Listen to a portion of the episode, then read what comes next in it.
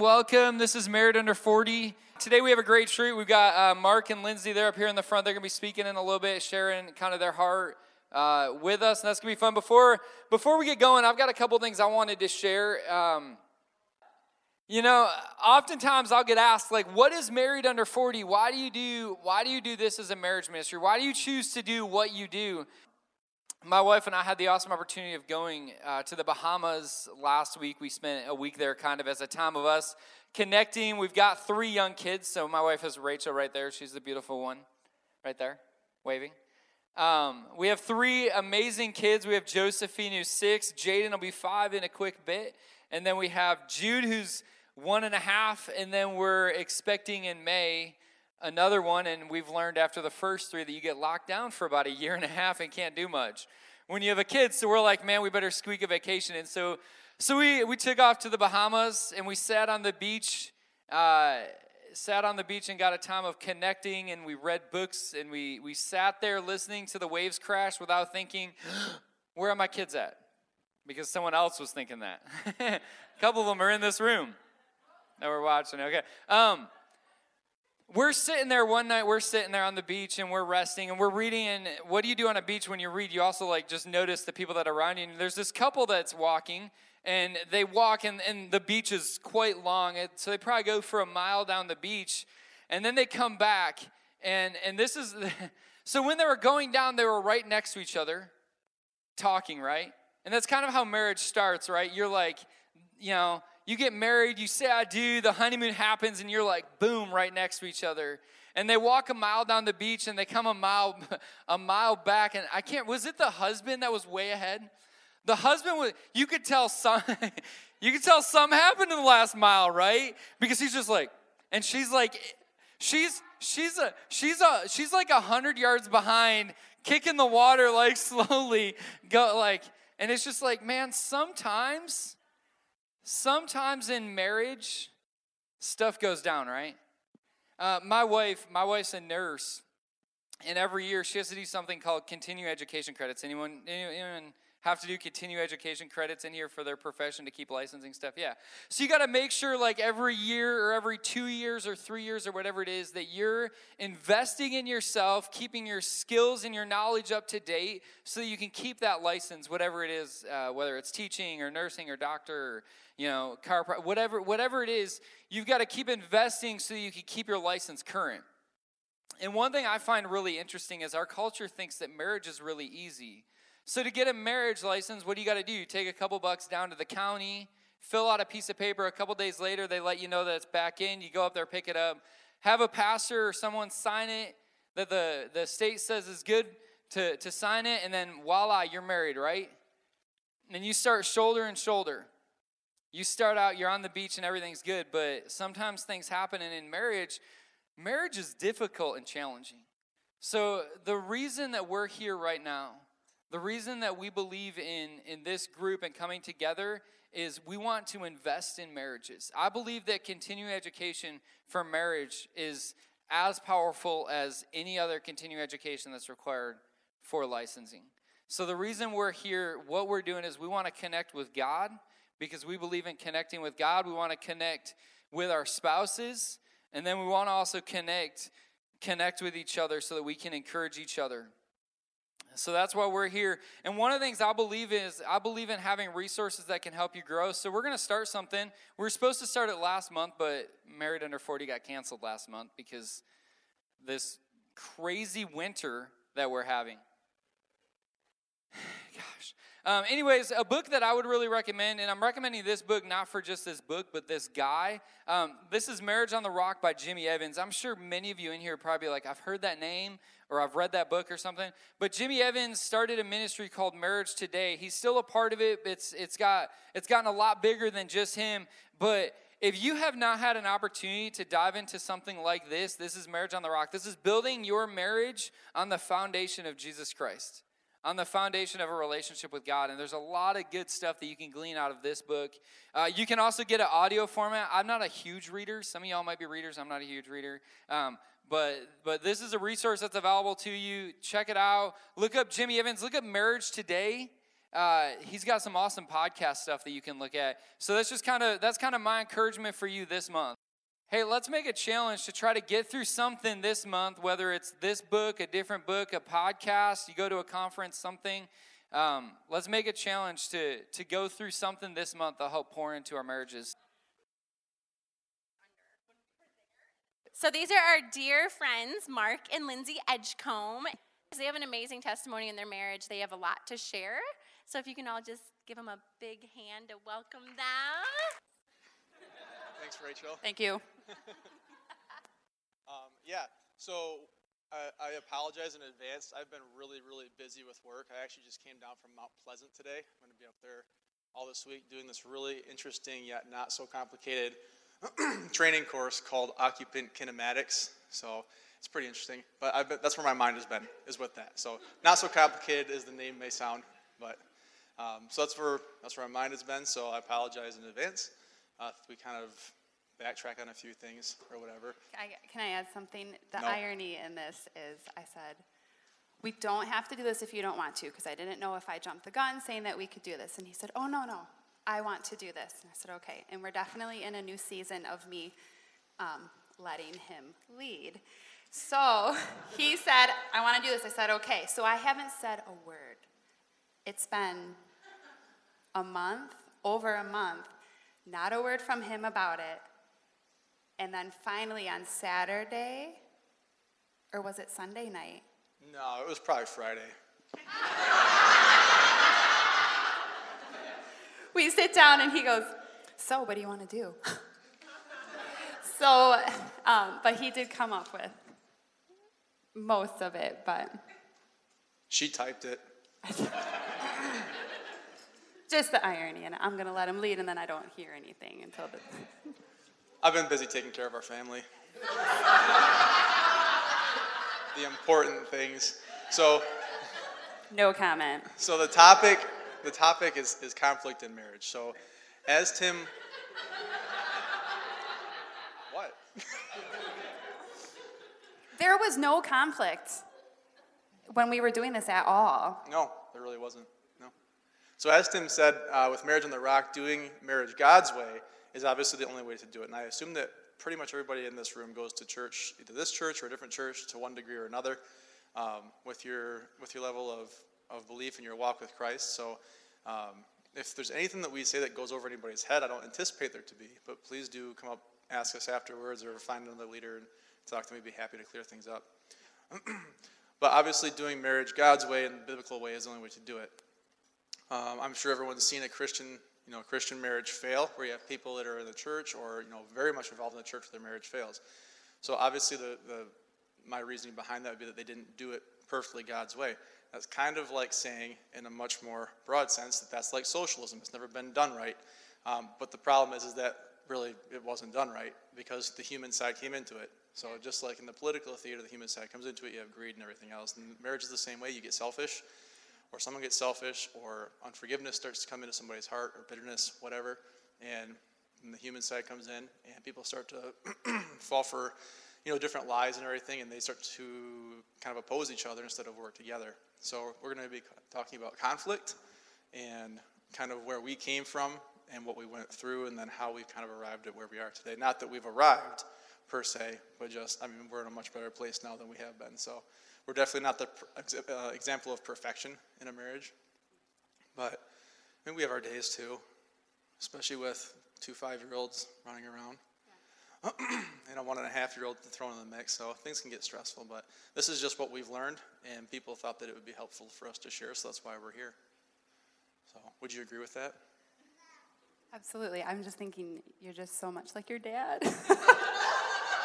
My dad is awesome. he is awesome, but the body language, everything, you're just so much like your dad. Good thing. You love my dad.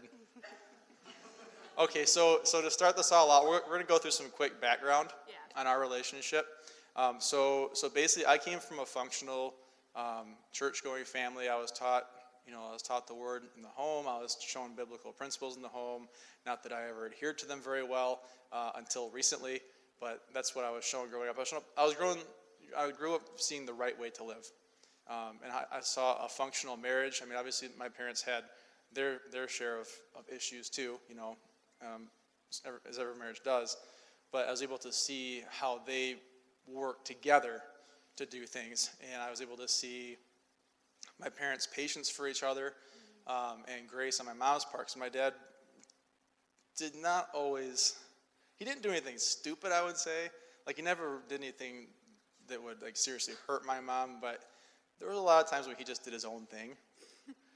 like, for example, and this may seem small because it kind of is small, but for example, she, she would, you know, when we were kids, she'd say, you know, dinner's ready, and he'd sit, he'd still sit in the living room, acting like he never heard her, and she would say it two or three more times, and then he'd finally get up. And it wasn't because he was intentionally disrespecting her or telling you know, saying that he didn't care. It was just that he was so focused on what he was doing or zoned out that he just didn't hear her. So stuff like that, you know, I saw and was and wanted to correct that for when I got older. Um, but Lindsay, on the other hand, did not grow up in a functional family, and I'll let her tell that. Go ahead, it's your family. I'm not going to get caught in that trap. Well, I'm from the east side of the state. I call that the dark side. I don't like to go back over there. Um, it really is godless. And I do believe that my parents did what they knew to do.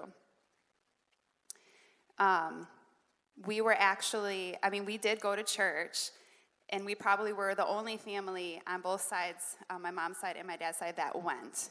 So the best thing that my parents did for me was take me to church. Um, and they told me about Jesus, and I mean, my parents got baptized in um, a lake or a river, and I mean, it just sounds so fantastic, but they didn't adhere to the teachings. Um, I don't necessarily know that they were, well, actually, they weren't taught what we are taught here at Res. Um, I mean, we were singing hymns, but at home, um, I definitely wasn't seeing a functional marriage. Like I said, I think they did what they knew to do, but the human side definitely came in and took over every argument. Um, so I was constantly in, um, I had to protect myself all the time. So I, I grew up like that, and I was like that until recently as well. it was it was just really confusing to see them get along and then to see such hatred towards each other and so i thought that's what a relationship was and i mean you can only imagine what that would be like coming together with somebody who wasn't like that and how frustrating that was for him everything was driven by emotion and feelings there really wasn't a lot of logic or reasoning behind anything that I really saw happening in my home. Correction, there was, there was no logic or reasoning. That's an accurate statement. so it was a shock when I met Mark, and uh, he was just normal. He wasn't a roller coaster. He still is not a roller coaster. Um, so it's been a long. We've been married almost. Will be it'll be nine years in July, and he was a very very patient man. Yeah, I'm not really much of a roller coaster. I don't even like them, to be totally honest. Um, but so, so on the flip side, I was driven 110% by logic and reasoning, and did not pay any sort of interest in the emotional side of anything. To me, it was insignificant, um, and in my mind, emotion was something that was inefficient in life. So it it wasn't anything to really count on. To me, it was it was a fleeting you know, um, inconsistent factor of, of the human mind.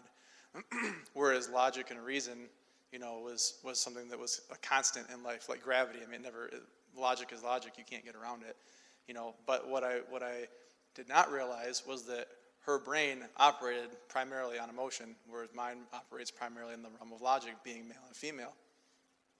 So when I started realizing that, it became a lot easier, so to say, to kind of deal with each other um, but at the beginning of our marriage, for the first several years, that wasn't the case.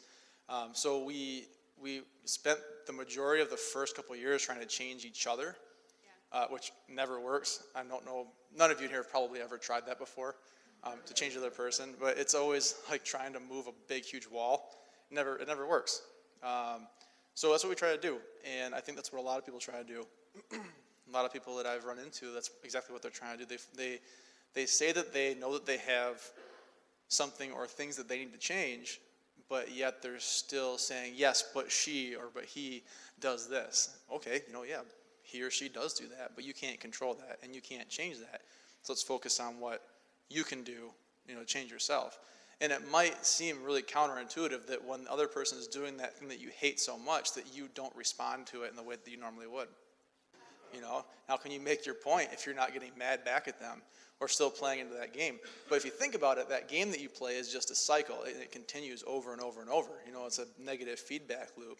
You know, the one, you know, person one does something that normally takes off person two. Person two reacts in a, in a way that shows they're frustrated. Person one says, "You always get this way when when this happens. You never." You know, you never work to solve anything. Person two, who says, "Yes, I do. I'm not always angry," and then it just goes downhill from there. So that's not familiar to anybody, right? Didn't think so. So that's that. I mean, that was the that was the cycle that we were caught in, and that's not uncommon. And so if you're in that cycle, again, it's not uncommon. You're not the only one. You're not the only one there. We've all been through that. Um, so so I mean, the one of the biggest tricks that the enemy has against marriage. And by the way, if you haven't realized that the, the devil hates marriage, it was it was constructed by God, and he hates anything constructed by God, including us as people. So he tries to break it apart. Um, Jimmy Evans teaches that, you know, going back to what Tim said, Jimmy Evans teaches that, that marriage is basically an image of, of God, you know, Christ in his church. And so Satan hates Christ in his church, so therefore he hates the image of Christ in his church, being marriage. And he also knows that on a societal level, if he can break down the institution of marriage, you start to break down the institution of the family, you start seeing society go downhill. Um, so that's, I mean, it's, it's, a hated, it's a hated thing in the, in the enemy, and, you know, commonly the world now, it's a hated thing, so it's something that we have to work hard to protect. Exiting marriage is easy on the surface, you know, but going through a divorce, I've never been through a divorce, but I've had friends go through it and seen it, and it's never easy. It's not a, there's no such thing as a mutually agreed amicable, uh, amicable divorce. So that's never the right way to go. Plus, if you have kids, you have to deal with that person the rest of your life. I mean, so, so how is that really getting you out of the problem? Um, this is kind of going off track here, but when you look at when you look at divorces, people who get divorced once usually get divorced again. And the big reason behind that is because it's not the other person who is the problem in the marriage. They have their own issues that they've never addressed, accepted, or worked out, or any of the above. And they think that it's constantly their person, they're always pointing the finger. Yet when they get into another relationship, they find out, hey, this issue is still here. It's got to be this person too. How did I end up with another person just like my former spouse? You know, but that's not the case. Everyone has their own issues that we need to address and, and, and work towards. And that self introspection and figuring out what's wrong with you is something that's difficult to do, but it's a necessary thing to do if you want to improve uh, your relationship. So, um, I guess the summary of that is just a solution is to, to live the way God tells us to live. You know, be selfless, um, be willing, is, is a, especially men in marriage, be willing to lay your life down, is what the Bible says, for your spouse and for your family. Now, does that mean, you know, stop a bullet? Possibly, but probably not. You know, statistically, that's probably not going to happen to any of us in here. Um, but what that means is more in day-to-day living. You know, if you have something that you really, you know, planned on doing that day, but something else comes up, you might have to put those, those plans on hold, you know, to to do things, you know, with your spouse or with your children or whatever, because that shows them that they're more important than whatever that other thing was. So, um, being selfless is a big thing. Actions obviously speak louder than words, so it's not what you say in a marriage, it's what you do. So, did you have anything else to add? No. Okay, we're going to move on to causes of disagreements in marriage. Um, so, so one of the biggest things, and again, I'm sure that no one in here has ever, ever been through this, differing expectations when you go into a marriage. I am thoroughly convinced that it doesn't matter how much pre-marriage counseling you go through and how prepared you are for marriage from, from a pre-marriage counselor, you still go into marriage with differing expectations. The reason being, you've never been in a marriage before, generally speaking. I'm talking about first time marriages here. So you saw things when you were growing up that your parents did. That's the primary example that you have of how a marriage is done, is what you saw your parents do or not do. Um, so, for my example, I saw a family where it was a traditional setup. My dad went to work, my mom took care of the home, she cooked all the meals, she cleaned up and everything. Lindsay saw uh, kind of a war zone where her parents never agreed on anything. There was verbal abuse, sometimes physical abuse. Um, everyone either loved each other or they hated each other. Um, and there really was no peace in the home at all, which, if any of you have ever lived in a home without peace, which I'm sure there's some in here that have, it's not a very fun thing to do at all. it's very stressful. Go ahead. We did, see, this is why it was confusing because we did eat dinner together every single night. And although my parents hardly ever got along, we did not start dinner until five o'clock until my dad was sitting at the table. So to go, I mean, and it could be totally crazy before dinner time, and then we're still all sitting at the table. It was just so, as a child, just so chaotic and so confusing, which made going into adulthood even more confusing because not everybody's life is like that. I mean, I have friends who came to my house who were have told me recently it was crazy coming to your house. I've never seen anything like that. I mean, I I even went to a counselor as a teenager and after one session she said I can't help you. So that's the that's what I was dealing with. There were things that we were doing that I'm I wouldn't even share with you right now.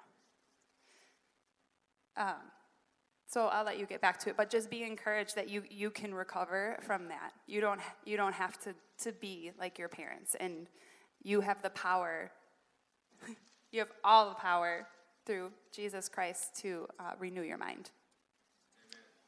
Yeah, not, that, not that it's easy to do that. It's not. It's certainly not easy. Um, it's not just like you can just flip a switch and all of a sudden be, say, well, well, yeah, well, that was, I'm a different person now.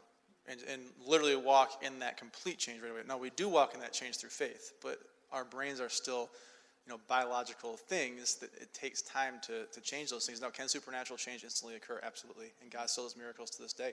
Um, I've seen, I mean, I've seen some in my life. Um, I'm not going to really go into that, but I mean, I've, I've seen it, so I know God still works in miracles. But, but generally speaking, we still have to go through a process of change. And that process is good because it, it's, a, it's a challenge, it's a trial, and it helps us grow stronger and it helps us to rely more on God through that trial um, to see that, he's, that He is our provider, you know. So, and I mean, you agree with that, yeah. obviously, yeah. So, I mean, so differing expectations. Now, when we, came, when we got married, obviously we had completely different views of what marriage was supposed to be like about whose you know whose responsibilities things were going to be, all that kind of stuff. So we really clashed a lot.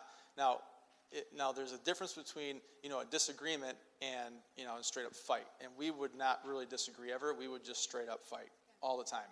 I mean, there was periods of weeks where we would fight multiple times a day, every day for those, those, those entire weeks.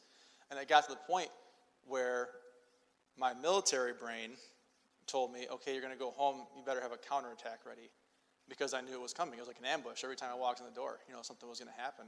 So I would literally come up with these like comebacks or counterpoints to points I knew she was going to make, and it was almost like I was getting ready for a debate. You know, going into a debate and studying my opponent before I went in there, and it's that was really unhealthy, and it was a waste of time, and it really just like it wore me out constantly. It sucked. That's the best. That's the best way to put it. It just sucked because there's so many other things I'd rather be doing with my time than planning how I'm going to debate with my wife when I get home over something that's not even worth anything, you know. Um, so so that's that's where we were. So why why was I at that place in my mind? Because I thought she was wrong. Because I, in my mind, she came from this weird, crazy family that she swore she'd never be like, but she's ended up being just like them. so now I have to deal with that. In my mind, you know, leaving is not an option. That's not something I ever saw growing up, and that's just that was not an acceptable option in my mind. So I couldn't do that. So I felt trapped, which made me angry. Um, it's like when you trap an animal, you know, they, they try to retaliate. So that's what I was doing. I was retaliating, uh, and we just, I mean, we exchanged I mean, bad words constantly. I'm sure our neighbors thought we were crazy. they probably thought we were going to shoot each other. One of them, our neighbor across the hall, is still a friend of mine. He's never said anything about it, but I'm sure they heard some stuff. Um, but, but those different expectations are what was one of the triggering points where um, when we went in because we didn't, we didn't understand you know, the, the discrepancies that were there. But pride was one of the things, you know, I can't be wrong. And I'll, I'll concede to certain things, but I don't want to be wrong all the time, you know, because she's wrong. You know, she came from a messed up family, that means she's wrong. You know, so in my mind, I was almost using that against her as a weapon. That, well, your family sucks, and that's what you saw growing up, so now you suck because you're just kind of carrying on the family tradition, you know, and, and that's kind of what I thought. So that because my pride was getting hurt, you know, and, and your pride would get hurt too, you know, in, in our arguments and whatnot. And, things that you saw that I wasn't doing that you thought I should be doing that frankly, you know, I had no idea she expected me to do because we weren't communicating properly. Um, other things that, that contributed to that were selfishness, stubbornness, um, lack of discipline is a big one, um, and lack of self-control. Um, obviously, we all have our have our point where we can't continue on with self-control, but prior to reaching that point, you need to walk away. I mean, the, the worst case scenario is walk away because it's better to walk away and not have that screaming match and come back later uh, than to engage in that screaming match and literally get nothing done. I mean, nothing. Well, I don't know. Maybe somebody has, but we never we never accomplished anything through a screaming match except for losing my voice. So, if that if that indicates anything to the intensity of the conflicts. Um, so,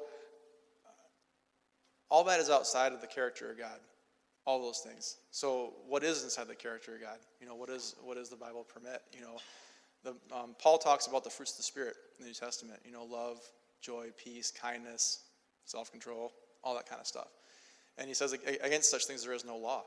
And it's true, there's not. I mean, those are all things that are good. Those things contribute to building somebody up and building a relationship up, and not tearing anybody down. Um, taking a position or refusing to move from it doesn't do you any good in a marriage. Um, it does a good. It does a lot of good in an armed conflict, but not, not in a marriage. Um, so the other part was refusing to look at yourself instead of putting the focus on that person. Um, and I was absolutely refusing.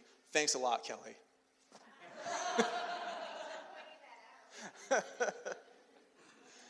um, so I refused to look at myself. I refused to accept that I had any contributing factor in this in this uh, situation anything significant, I should say. I mean, I, I figured, yeah, there's some things I could change, but I never actually examined what I was doing or not doing that contributed to the conflicts or contributed to the disagreements. I put all that on Lindsay because um, because she just she acted on 100% emotion all the time, which I mean isn't right either. But me not acknowledging why she felt certain ways um, and affirming why she felt certain ways certainly contributed to her, you know, feeling unloved you know, to put it, I mean, I guess that's probably the most basic way to put it. You didn't feel loved because I wasn't, I wasn't acknowledging why you were feeling certain ways. And as on the flip side too, she was not acknowledging why I was feeling certain ways. So to me, it felt like, well, she doesn't even care. She's just thinking about herself.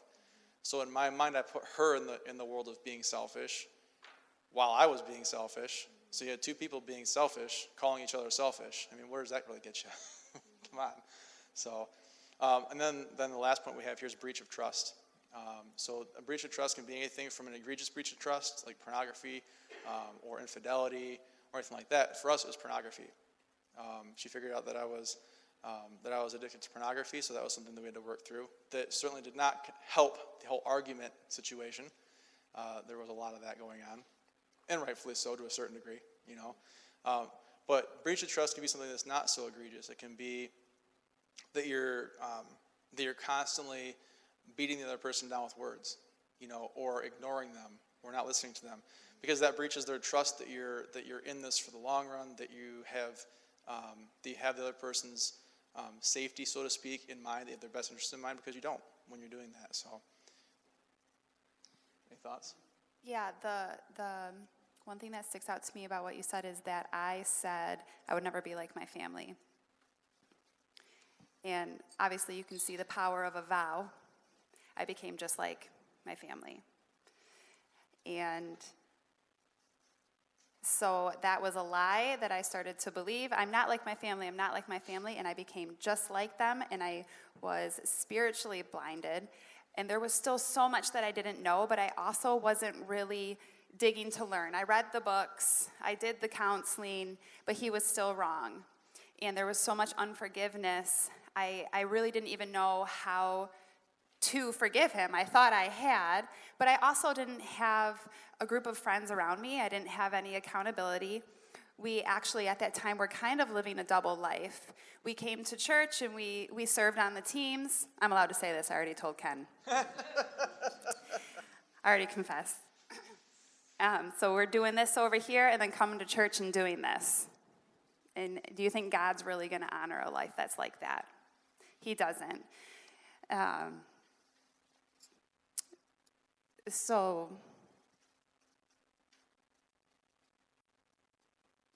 that's that's basically what my thought is. Oh, and breaching trust, I really like how you went into not just um, pornography or lying to each other or infidelity, but e- it can even be just, honey, dinner's ready, and you don't come to the table. I'm trusting that you're going to respect me and honor me and love me and come and sit at the table and eat this food that I made.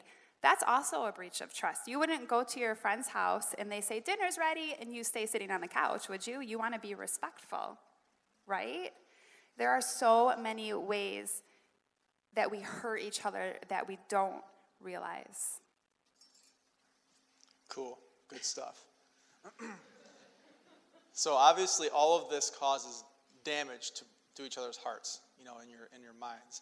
And so that, that damage starts to turn each other turn you against each other. Um, so instead of working as a team, you're now opposing each other um, in what's supposed to be a team. So if you think of, let's think about a football game. The, the Super Bowl was pretty recently. What if the Patriots started tackling each other instead of opposing their team? It'd be a great football game to watch for, for hilarity's sake. I mean, it'd be pretty funny. But they wouldn't get anywhere. That's the point. I mean, they wouldn't they would never make a touchdown. They'd get they'd get soundly defeated. That's what happens in a marriage too. If we're constantly opposing each other, we're going to get squarely and soundly defeated, and it's not going to. It will never turn out well. Um, so you have to put your differences aside sometimes and continue to pull forward together. Um, addressing those issues, obviously, and working through them, finding out the root cause of why something is the way that it, that it is with your spouse. You know, not just on a surface level, but really getting down to the issues of, okay, when I do this, Nobody else gets upset. But when I do this here, you always get mad. Why does that make you mad? And then here's the big part shutting your mouth and actually listening, you know, and, and swallowing your pride because it's probably going to hurt a little bit. Because if you do it all the time, they're obviously going to have some pent up anger about that and they're going to have something to say. I'm talking to you, husbands.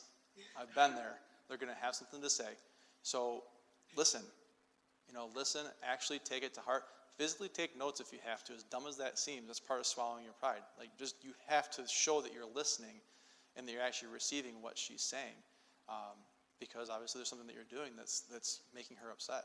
Um, and that's not, is, even if it sounds like a dumb reason, and it might be a dumb reason, but after you listen, you know, maybe later on you can come back and address that with her and, and say, hey, this is why I disagree with your, with your assessment of this. This is why I don't feel like it's like it's a bad thing to do because maybe her perspective is wrong on it. You know, maybe this is just what she's observed, you know, throughout her life, um, and and maybe it actually is incorrect for her to feel that way. But saying that it's incorrect for her to feel that way when she's telling you that she's upset about it, or when she is upset about it, will obviously not turn out well. That's another lose-lose situation. So just listen and figure out. Now, obviously, this is one example, but really getting to the to the root of, of what's causing something. You know, whether that be you know a, a previous life experience that happened or trauma as a child or something, or just a, just a bad family situation growing up, I mean, it might take a while to get down to that root issue because some people might not want to go there. Yeah. You know, they might, they might still be holding on to that, be guarding of it. Mm-hmm. So it might be difficult to get there, but, but showing that interest goes a long way in helping to go down that path because it actually shows, hey, I'm interested to know why you react this way. And if they say, well, I don't really want to talk about it, okay, you know, don't force the issue. But over time, that'll show that you're interested showing that you're a safe person to talk to, and that, that builds your guys' cohesion as a team. So, um, one thing that we thought was was worth um, worth noting was a term that we just called constant conflict or continual conflict. Because you have conflict in marriage. I mean, everybody does. There's different degrees of it. But having constant conflict or like a terminal conflict state um, in a marriage is where we were. And so that's kind of where we're speaking from, is, is from when we were in that position for quite a period of time. So constant conflict again is where you have, you know, equal or more amounts of time where you're in conflict as to when you're not in conflict. That's where we were. We we spent probably the majority of our time, depending on the on the time period, 50 to 75 percent of our time was probably engaged in fighting, um, and it uh, obviously that doesn't ever turn out well. Um, but we I mean, we both came away during that time period with, with very wounded hearts. I mean, we started to really borderline hate each other. Um, there was no validation of each other's feelings, like I spoke about earlier. Um, and you start to forget who you are, you know, when you first entered that marriage. Um, for me, I was just a believe it or not, a really level guy. I mean, I wasn't easily riled up. I always got along with everybody. Um, never really got into any um, like situations, interpersonal situations that escalated to conflict at all. I mean, that was very, very rare that it happened in my life. Um, and then when we get in this marriage, I feel like like we're almost fist fighting, you know, where it's it's just ridiculous levels of stress and levels of conflict. And in my mind, I kept thinking, like, how did I get to this point? Like, why why in my mind am I so okay with like saying all these things to my wife, you know, and tearing her down like this, like intentionally saying things to tear her down and to hurt her. And the same thing for her to me. I mean, she would intentionally say things to hurt me too. It went both ways equally. There's not one of us that's more at fault than the other. But I kept thinking to myself, how did I possibly get to this point? It doesn't even make sense. Um, so that, I mean, that's, it, it, does. It makes you forget who you are. Um, there was no clear line of thinking ever. Um, there was no it really wasn't way, a way to, to think clearly because it was all chaos and there was, there was no peace in our home. Um, and obviously there was unforgiveness and bitterness and resentment that started, you know, really taking hold deeply in our hearts. And that, I mean, that, I know in my heart there was, there was an incredible amount of, of resentment towards her, you know, because I, I started to feel like she, I couldn't do anything, you know, because, well, if I do this, then she's going to get mad. If I go hang out with my friends, or if I even ask about it, she's going to get mad she's say I'm not, I'm not spending enough time with her when I'm home all the time with her, you know, or whatever. I mean, you name it, I probably felt it. Um, and that unforgiveness, that unforgiveness for whatever, uh, whatever transgressions she did, you know, whether intentional or not, just kept building up and building up and building up, and it led to, to bitterness and resentment, which is even harder to get out um, than the initial unforgiveness for what when she would do something. I'm sure you have something to say on this too. I just keep thinking this goes to show how important it is to be taking care of your heart and to be doing it God's way. And I don't know if anybody was here on Sunday night when Pastor Daniel preached. It was on taking care of your heart. And he said three main things quick to believe, quick to forgive, and quick to repent. And the Lord tells us to confess our sins and to repent and to receive his forgiveness. That's how we keep our heart pure and holy. That's how we keep ourselves from taking up so many offenses. Like he said, whether what I did was intentional or not, he was taking up an offense to it. But when your heart is set on the things above, and when you are harboring the kingdom of heaven, and that's in your thinking on what is lovely, what is beautiful, what is pure, that keeps your mind clear. And when you're in constant conflict, like he said, it's chaos and it's total confusion. And that is right where the enemy wants you. And then that is when divorce becomes an option when you swore it would never be one. You start thinking crazy things, you start acting in a way you swore you would never act in. Again, the power of a vow. And then, like he said, you end up being somebody that you never even imagine. It's, it's, kind of like when you become a mom, you forget what you even like anymore because you're caring for everybody else, right? Um, but when, when there's no peace in any part of your life and there isn't even peace in your heart or your mind, it's just going to be a rocky road and, and, and nothing is going to get better until you start taking care of your heart. So, back to the um, quick to believe, that's relying totally, that, that's, okay, quick to believe. This is quick to believe. On your face in front of the Lord, not caring what anybody thinks. Lord, I surrender to you because I'm desperate. This is where He wants you. Whether you're there physically, whether you're there during worship, whether you're at home, in your car, I mean, you can't really get down on the floor Don't in your car. plank in your car. because your insurance company will hire me. But that's where he wants you, and that is the only way that things are going to get better. You have to totally surrender your heart, and we'll talk in a little bit. We'll go into that more about um, what that looks like because it really sounds easy, right? You just give him your heart. Nah, no big deal. Here you go, Lord. But everything is still my spouse's fault. Everything is still everybody else's fault, and I'm not going to take care of myself. And then the quick to forgive. It doesn't matter. I mean, it matters what they did. But to God, your sin is as far as the east is from the rest, the west, right? He forgives you and he loves you and he still says, Come here. Come here. I love you. Yeah, what you did was dumb. He'll let you know what you did was stupid. And, and if you desire something so much and you continue to ignore him, he'll give you over to that desire.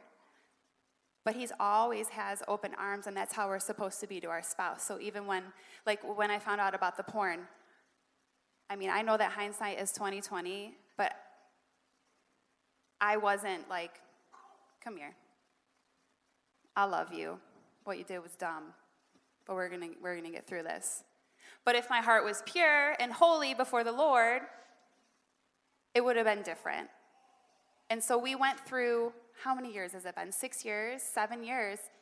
Um, well, maybe it was probably about five or six after that. There was so much bitterness and resentment in my heart that it didn't even, I wasn't even angry about that issue anymore. I just kept throwing it at him though. But it was, it was so much more because there was so, there were so many things rooted deep in my heart that I hadn't taken care of because I wasn't caring for my heart. I wasn't being quick to believe. I wasn't quick to forgive. And I definitely was not quick to repent. And the, and the Bible says, repent daily.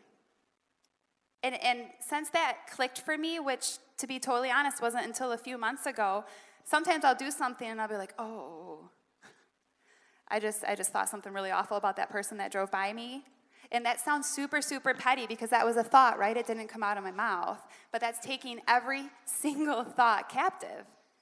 Like today, I was making our bed, and out of nowhere, this is how the enemy works. Out of nowhere, I started, I, I can't even remember what it was. I started thinking something negative about Mark. He couldn't do anything. He's, he's at work, he's two hours away. And I had to say, and I did say this I take this thought captive and I surrender it to you. I don't want to be like this. I don't want my mind like this. I am a healthy person. I am a healthy person, and Father, I give this to you. And I want to think wonderful things about my husband, regardless of what he has done. Amen. but before this, if you would have thought that, and I was at work, somehow it still would have been my fault. You would have gotten a phone call. Yep. Yep. You could have clogged the toilet and it would still have been my fault somehow.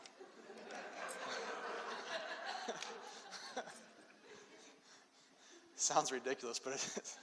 Well, actually, true. you know what? That is true because when you are in a state of constant fl- conflict, if I plugged the toilet and he was gone, it would have still been his fault because he didn't take care of the septic system. He, we moved to this house because this is where he wanted to move and I didn't want it.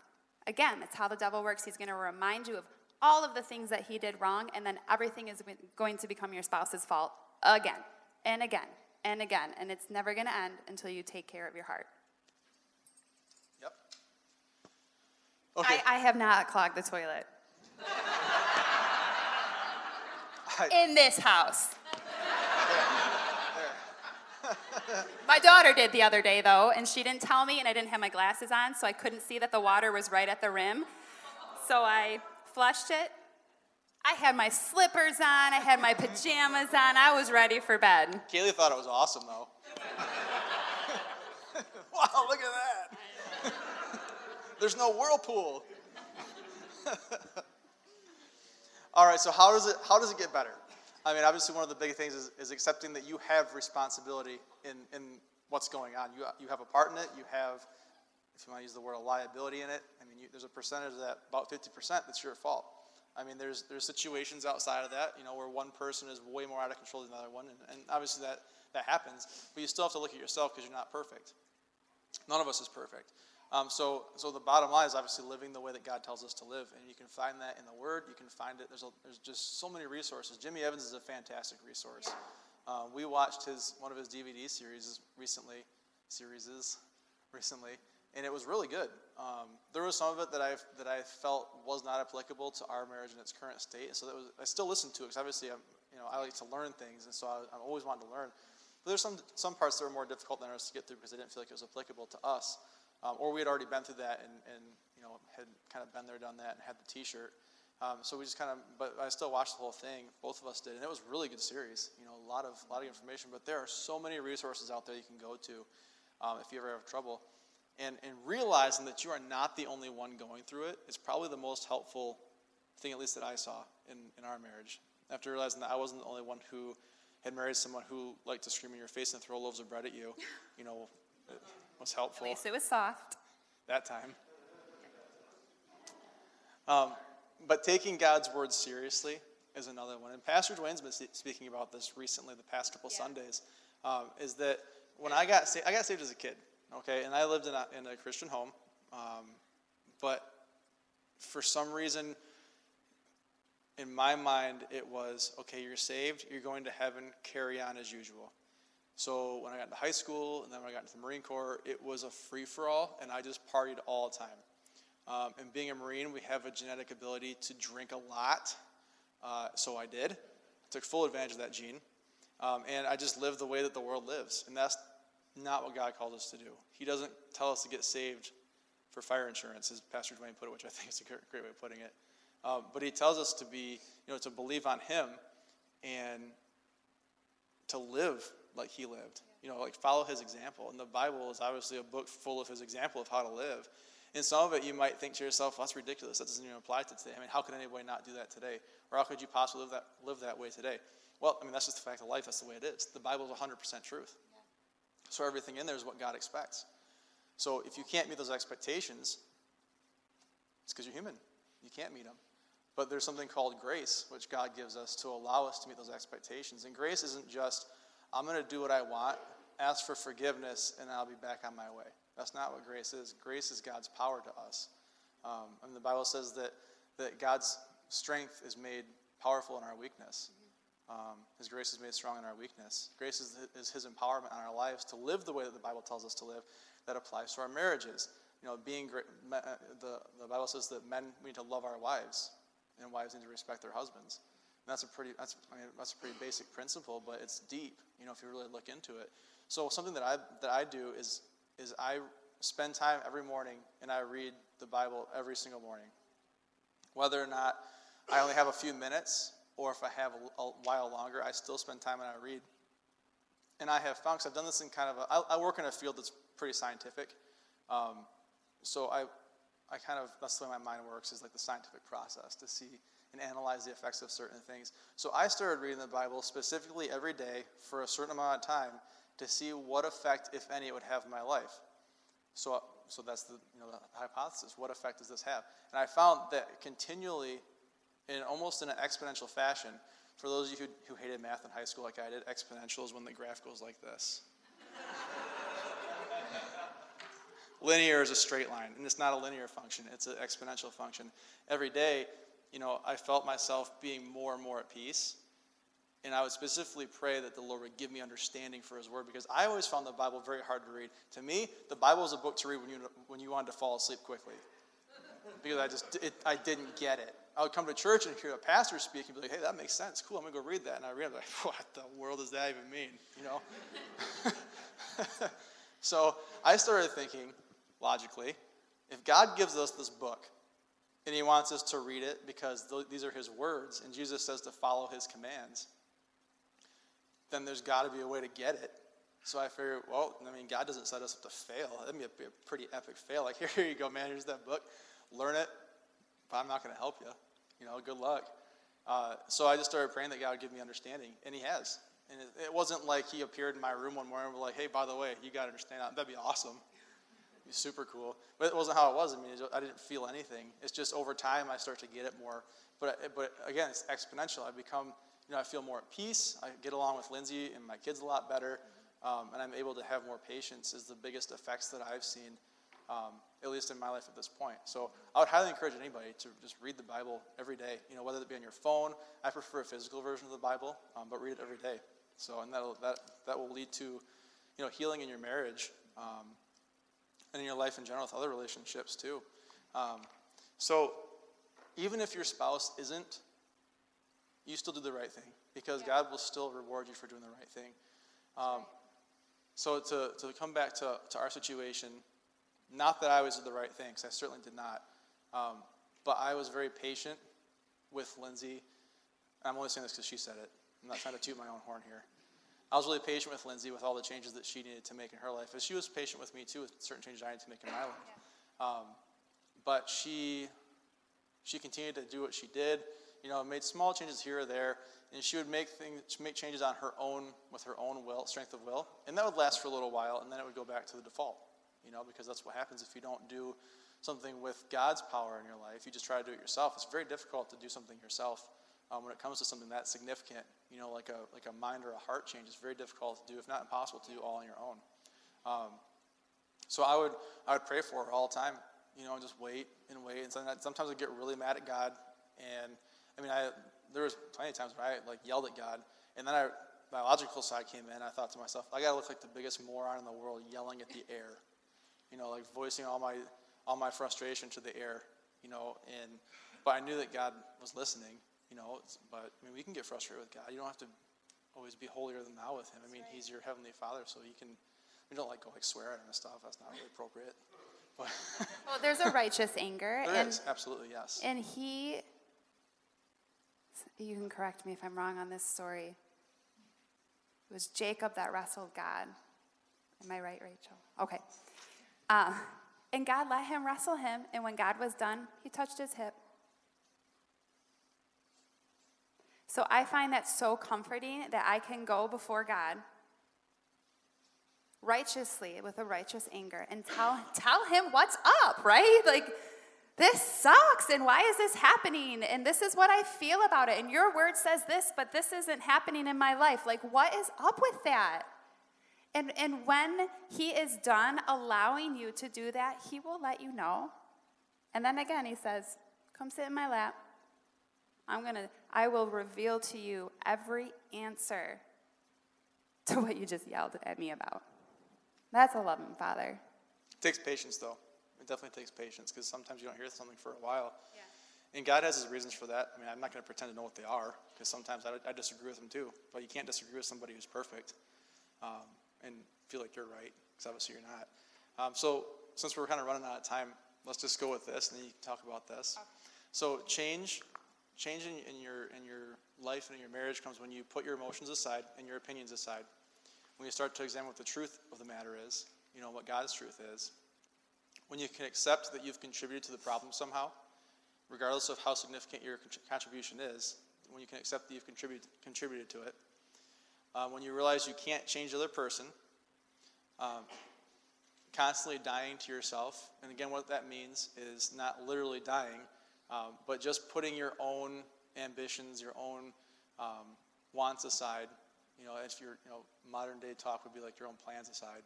You know, like if, again, if you had plans to do something, but something more significant came up at home. Not putting what's at home aside, putting what your plans were aside, being selfless like that.